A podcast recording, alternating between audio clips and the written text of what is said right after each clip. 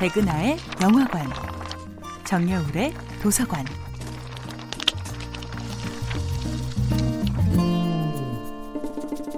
안녕하세요. 여러분과 아름답고 풍요로운 책 이야기를 나누고 있는 작가 정여울입니다. 이번 주에 만나보고 있는 작품은 에밀리 브론테의 폭풍의 언덕입니다. 히스클리프는 유령이 아닙니다. 그러나 사람들은 모두 그를 유령처럼 대합니다. 마치 그가 지옥에서 온 전령이라도 되는 듯이 그를 두려워하지요. 하지만 캐서린은 히스클리프를 변함없이 사랑합니다. 아무리 애를 써도 그를 떨쳐낼 수가 없지요. 폭풍의 언덕의 캐서린은 히스클리프를 두려워하면서도 동시에 사랑합니다. 캐서린은 히스클리프와 함께한 시간들 속에서 자신에게 가장 절실한 것, 즉 자유의 공기와 야생의 기쁨을 배웁니다.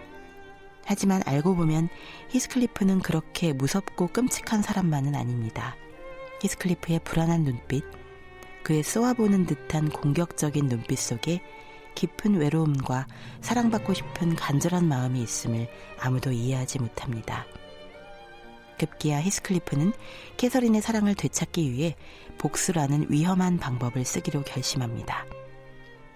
캐서린의 격에 맞는 남자가 되기 위해 몇 년 동안 뼈를 깎는 노력을 했지만 돌아와 보니 캐서린은 다른 남자의 아내가 되어 있었습니다. 안전하고 평화로운 삶을 단 한 번도 경험해 보지 못한 히스클리프는 사랑을 어떻게 표현하는지, 절망을 어떻게 치유하는지, 행복을 어떻게 얻는지를 온몸으로 배우지 못했습니다. 에드거 린튼과 결혼한 캐서린의 행복을 파괴하는 것이 자신의 사랑을 되찾는 길이라 믿는 히스클리프. 그런데 에드거의 여동생 이사벨라가 히스클리프를 남몰래 사랑하고 있다는 사실을 알게 되자 캐서린은 물론 히스클리프도 놀랍니다. 하지만 히스클리프는 이사벨라의 이 순수한 사랑을 자신의 복수에 이용하기로 결정합니다. 히스클리프는 이사벨라를 이용해 캐서린의 질투심을 불러일으키려 하지요. 히스클리프의 계획을 알고 있지만 아무것도 할 수 없는 캐서린. 캐서린은 히스클리프에게 차라리 이사벨라와 결혼해버리라고 마음에도 없는 소리를 내뱉은 후 고통스러워합니다.